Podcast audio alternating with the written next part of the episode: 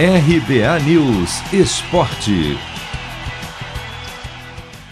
Santos perde para o Atlético Paranaense na Vila por 1-0 no jogo de volta das quartas de final e está eliminado da Copa do Brasil. Ontem, ciente de que precisava da vitória depois de ser derrotado também por 1-0 na ida, o Peixe tentou ir para cima, mas cheio de desfalques, esbarrou na falta de qualidade e na postura firme da defesa do Furacão, que usou e abusou das faltas para parar o atacante Marinho, que voltou a ser titular depois de quase 2 meses. No segundo tempo, o cenário até foi diferente em alguns momentos, quando o Atlético adiantou a marcação para tentar escapar do sufoco lá atrás e se arriscou mais. Numa dessas investidas, Zé Ivaldo aproveitou o rebote de cobrança de escanteio para marcar o único gol do jogo.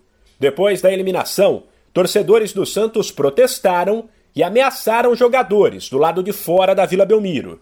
Também por isso, o técnico Fábio Carille destacou a importância de passar tranquilidade, principalmente para os jovens. A minha avaliação, a gente tentou, apesar de muitos problemas, muitos desfalques, e os meninos se comportaram bem, caso do Balieiro, que precisou jogar de zagueiro, e foi seguro e foi firme.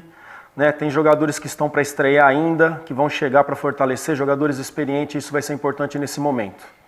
Sei que é um grupo jovem, mas amanhã é outro dia, a gente tem que estar com a cabeça erguida, ir lá para o CT e trabalhar, porque com sabedoria e com trabalho a gente vai conseguir sair dessa situação, né?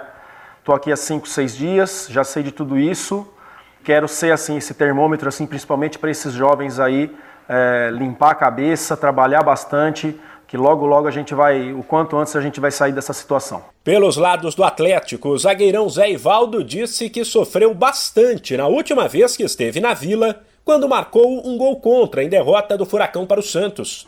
E visivelmente emocionado, em entrevista ao canal Sport TV, na beira do campo, falou sobre o apoio que recebeu desde então. Cara, estou muito feliz.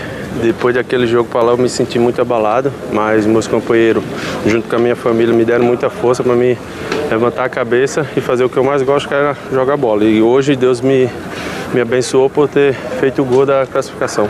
Emocionou a impressão minha? Pouco. O adversário do Atlético na semifinal será provavelmente o Flamengo, que venceu o Grêmio por 4-0 na ida e faz o jogo de volta hoje à noite. Para o Santos, só restou em 2021 o Campeonato Brasileiro. De São Paulo, Humberto Ferretti.